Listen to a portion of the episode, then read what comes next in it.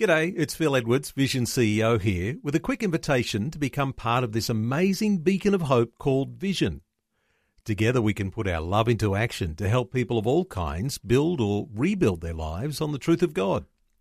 Please consider the part you can play during our upcoming Visionathon appeal, remembering that it's your support that makes Vision possible, including this podcast. Audio on demand from Vision Christian Media. Foundations. Both times you've got the word basket is used in there, but you mm-hmm. could actu- you could actually say ark instead of basket. so you're absolutely right. The the third ark that is mentioned in the scripture is the basket or the ark that saved baby Moses. Foundations. Understanding the Jewish foundations of our Christian faith. With Robbo Robinson and Mandy Warby. In our program today, we're going to take a closer look at arks in the Bible to find out more about how many there were and also the real treasure contained inside. Do you know how many arks are in the Bible? Well, I would say two, because obviously you've got Noah's Ark and then the Ark of the Covenant, which is uh, described um, in the Old Testament. So is there two? Well, actually, actually there are three. You're right. There's the very first ark that is mentioned is obviously Noah's Ark, and this ark built by Noah uh, at God's command, and the purpose was to save the human race and the animal kingdom um, from the catastrophic global judgment that that God promised was coming. So the ark, the Yep. physical ark, Joan of Arc's the other one, isn't Jo- it?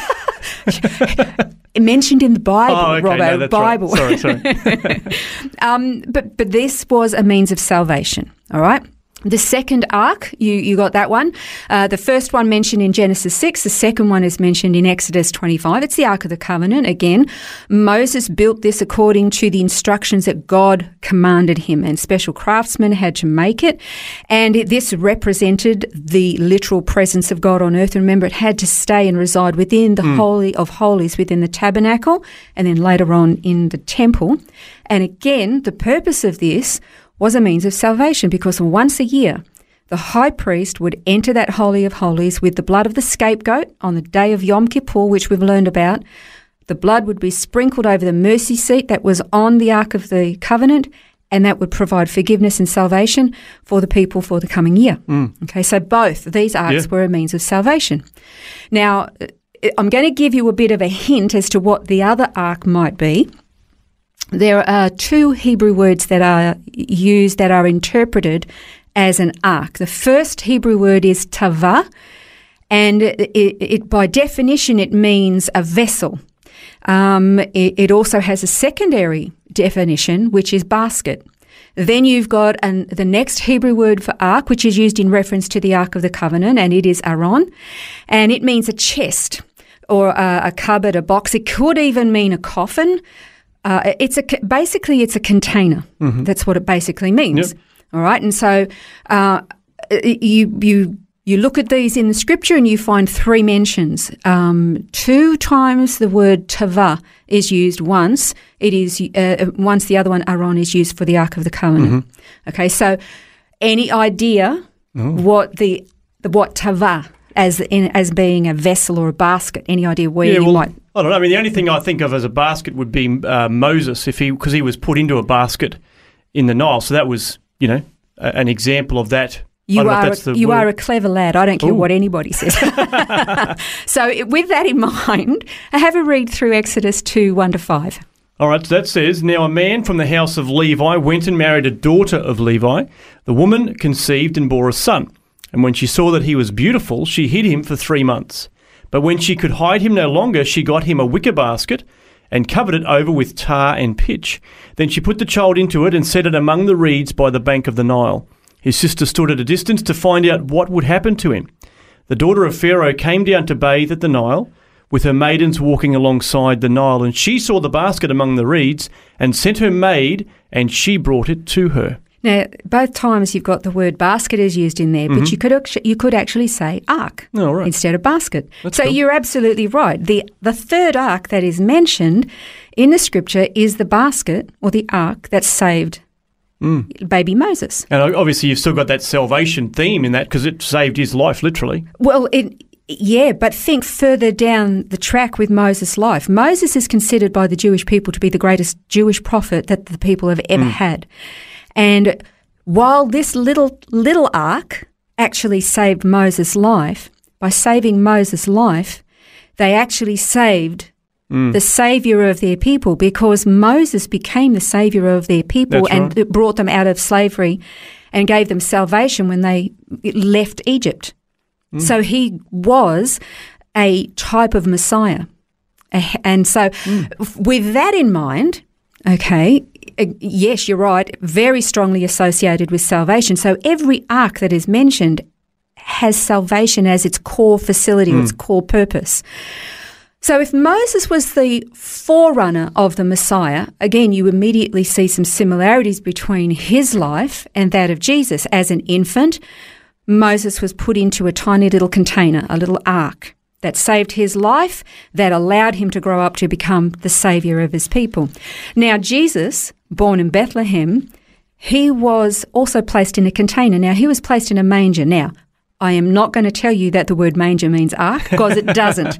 it absolutely doesn't. It was a feeding trough for animals. I mention it only because of this this pattern, this image that we see Jesus, this tiny infant laid in a container in a manger, um, who went on to be saved from the, um, the the almost certain death by Herod, but he grew up to be the ultimate savior and Messiah, not only of his own people, but to the Gentile world, to all who would believe Yeah. and who are saved. So you see this this immediately.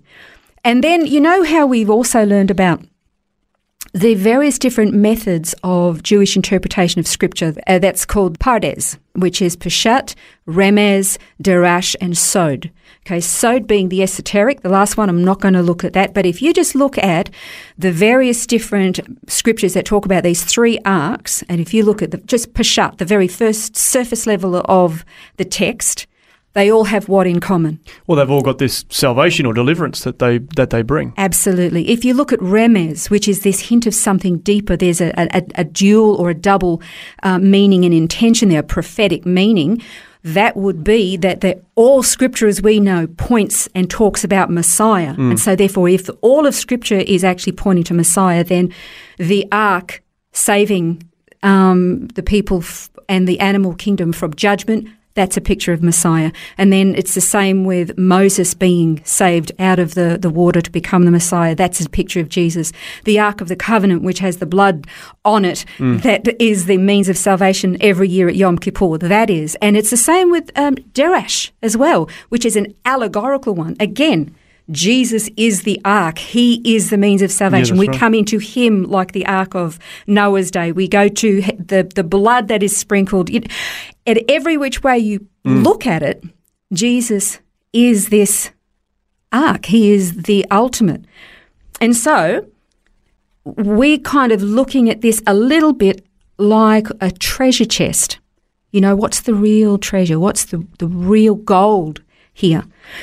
Well, in the um, the Ark of the Covenant, uh, the or when I say the Ark of the Covenant, the Hebrew word for that is used for the Ark of the Covenant, that is the Hebrew word aron.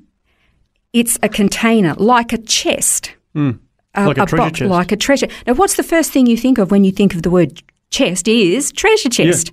Okay, that's what pirates are seeking for, Yeah. and they hoard it for themselves.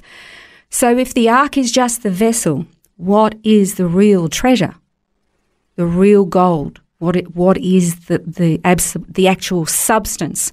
If the chest is just the container that carries it, mm.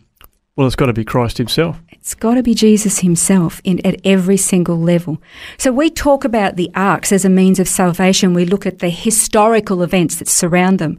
But again, and I know I, I say it not almost every program, but almost every program, John 5 uh, 39, where Jesus is talking to the Pharisees. And he's, he acknowledges that these guys are searching the scriptures diligently because they go, in those things is is salvation, eternal life. And he d- tells them, the scriptures you are seeking diligently are pointing to me. Everything they read, they're pointing to me. The real treasure is Christ. He, and it's that treasure that indwells us, sustains us, carries us, counsels us, nurtures us, disciplines us when we need it.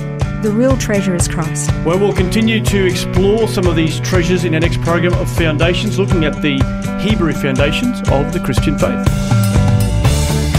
This has been Foundations, a look at the Jewish foundations of our Christian faith. For study notes, resources, and more, see vision.org.au slash foundations. Thanks for taking time to listen to this audio on demand from Vision Christian Media. To find out more about us, go to vision.org.au.